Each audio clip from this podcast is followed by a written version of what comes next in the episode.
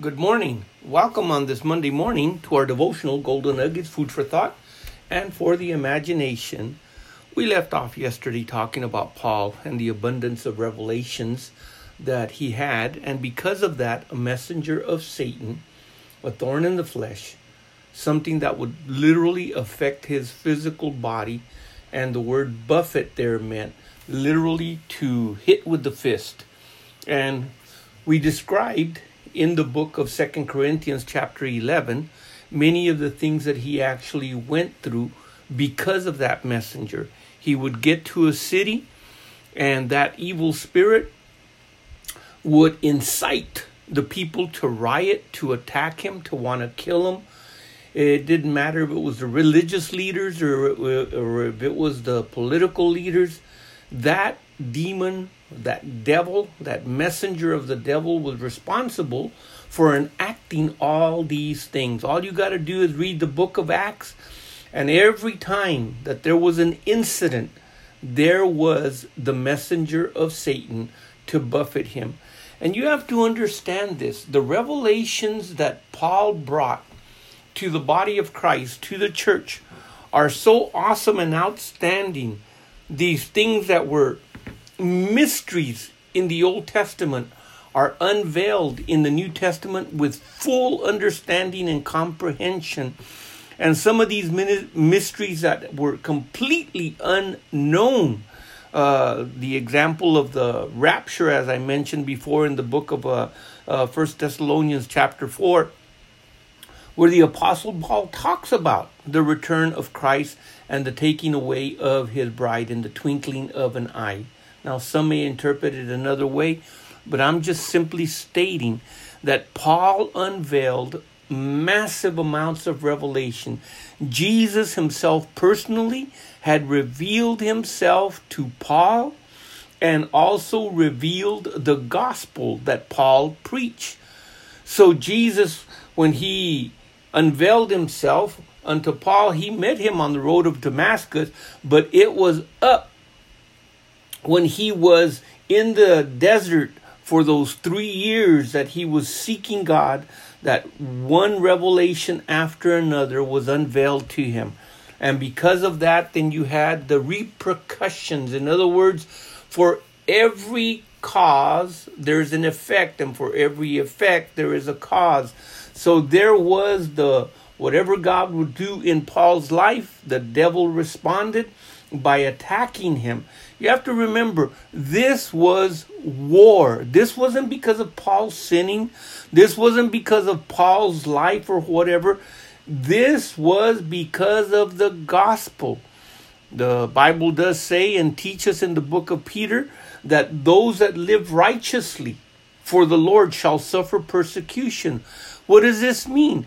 Even though the Lord has promised us all these protections and all these promises for our lives, it is true. It is to protect us, it is to guide us, it is to help us get through and push on forward. But it does not mean that these things are going to be absent from our lives. It means with much tribulation we must enter into the kingdom of God, according to Paul. So if we continue reading in Second Corinthians chapter 12, verse 7, 8, and 9, it says, Lest I should be exalted above measure through the abundance of the revelations, revelations, there was given unto me a thorn in the flesh, the messenger of Satan to buffet me, lest I should be exalted above measure. And then when we read in the next verse, it says, For this thing, what thing? The messenger of Satan and all the attacks that he was bringing upon his life. For this thing I besought the Lord three times that it might depart from me. In other words, he was tired of these assaults, he was tired of these batteries. But you have to remember, Paul himself stated that when Jesus revealed himself unto him, he told him, for he must not only, you know, demonstrate and show uh, my gospel and who I am, but he must also suffer many things. And the thing is this that it is because of the persecutions for the gospel's sake. Jesus said it. Jesus said, If they have done it unto me, they will do it unto you. But that does not mean that you're living in sin. It does not mean that you've done something wrong. But because the gospel seed is in us, it is a point of attraction for the enemy. Remember the teaching of the parable sows the seed, the seed that fell in the rocky ground. It says that persecutions, afflictions, temptations, and trials all come because of the word's sake. Not because we're uh, good or holy or righteous, but because of the word of God that is in us. Now, let's understand three things right off the top. Revelation is one of the most awesome things that God can accomplish in the life of a believer because He opens up your spirit to be able to behold and to see, to know and to understand things that would not have been able to be grasped when someone just simply teaches or speaks or when someone just reads their Bible, but it is where the Holy Spirit brings out these truths and they become so real to you that they cannot be just erased away from your mind. They are actually now more real than the world that we live in. And that's why Paul talked about in Second Corinthians chapter 4, he talking he talked about not looking at the things that are temporal, but the, at the things that are eternal. Not looking at the things that are seen, but the, looking at the things that are not seen. What was he talking about? He was talking about you have to keep your eyes on Jesus. You have to keep your eyes on him. And that is part of the revelation, the unveiling of Jesus to your heart, the unveiling of Jesus to your very spirit, man, the unveiling of Jesus to your understanding, so that we can grasp this. Remember, Jesus told Peter, he told him clearly when Peter said, You are the Son of the living God. Jesus said, Flesh and blood has not revealed this to you. This hasn't come because of natural means. This hasn't come because of you were studying or you went to some educational uh, institution of some sort. This came because my heavenly Father revealed it to you. Well, Jesus now, for the church and for the body of Christ, reveals and unveils all truth by the Holy Spirit. That's why he is known as the Spirit of truth, because when he would come, he would leadeth into all truth. And truth is light, and light is life. And that light, which is life unto us, dispels the darkness and causes us to walk at a higher level and dimension than normally one would walk without it in your life. Without that in our life, we walk at a level. Uh, I would compare it to an eagle soaring and a chicken being on the ground. An eagle can soar because it's lifted up by the wind, the currents that flow, and it rests. It can see more than anything else. Yet, a chicken, it scratches the ground, is looking for its food to peck. Yet, it's limited in its ability. While God, through the Holy Spirit, has raised us up, and of course, Isaiah really brings it out. You know, those that are weary, they shall be strengthened when? They shall be strengthened when they are fortified in the Lord, like with wings of an eagle. See, even they shall run and they shall not be weary. Why? Because there is something. Well, this is God's answer to Paul. If you consider that for what is said in Isaiah, it says in verse number 9, And he said unto me, Jesus said unto Paul, My grace is sufficient for thee, for my strength is made perfect.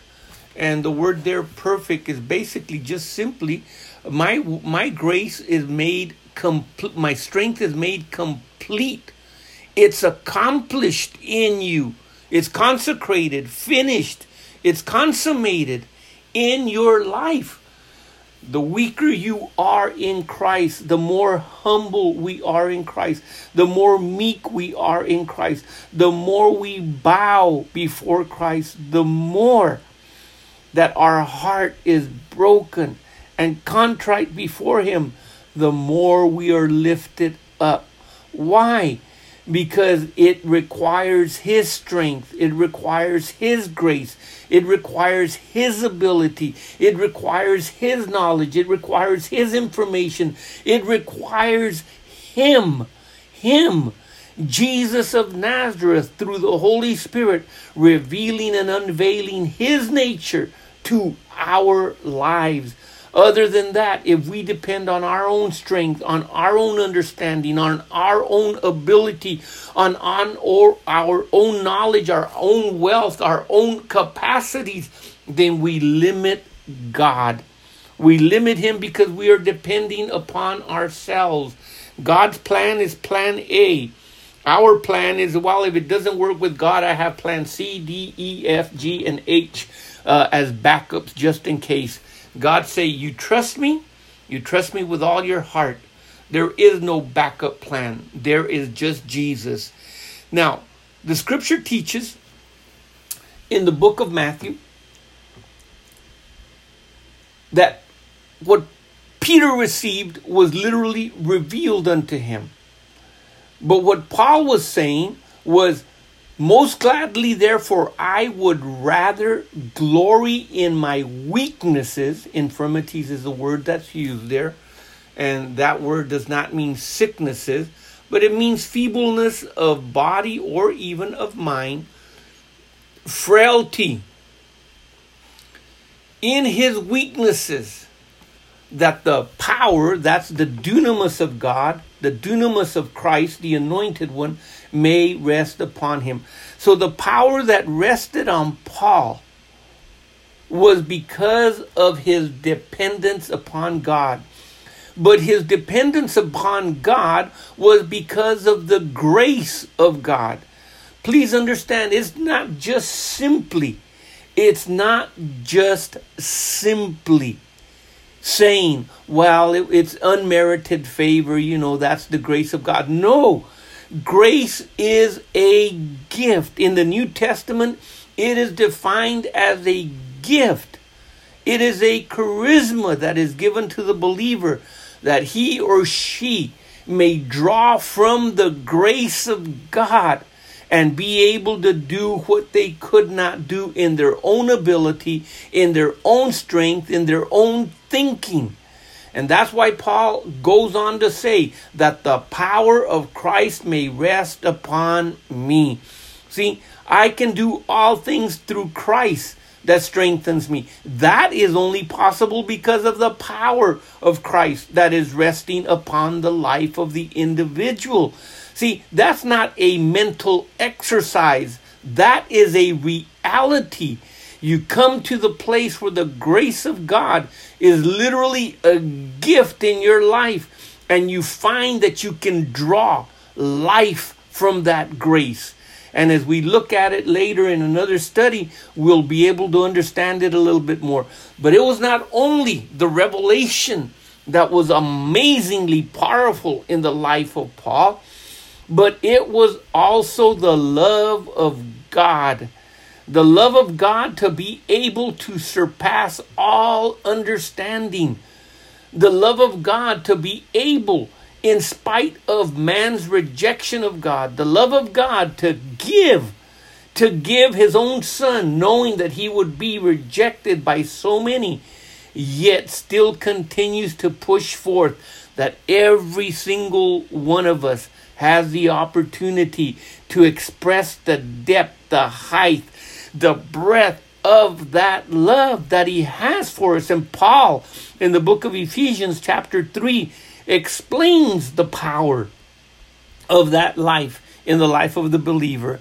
And then finally, because of the Word of God being so mighty in our lives, it's the Word of God that contains the faith of God. And the faith of God for the believer means in 1 Timothy 6:12 fight the good fight of faith. Lay hold on to eternal life, whereunto you are called, and you have professed a good profession before so many witnesses. So it's faith, it's love, and it's the revelation of God.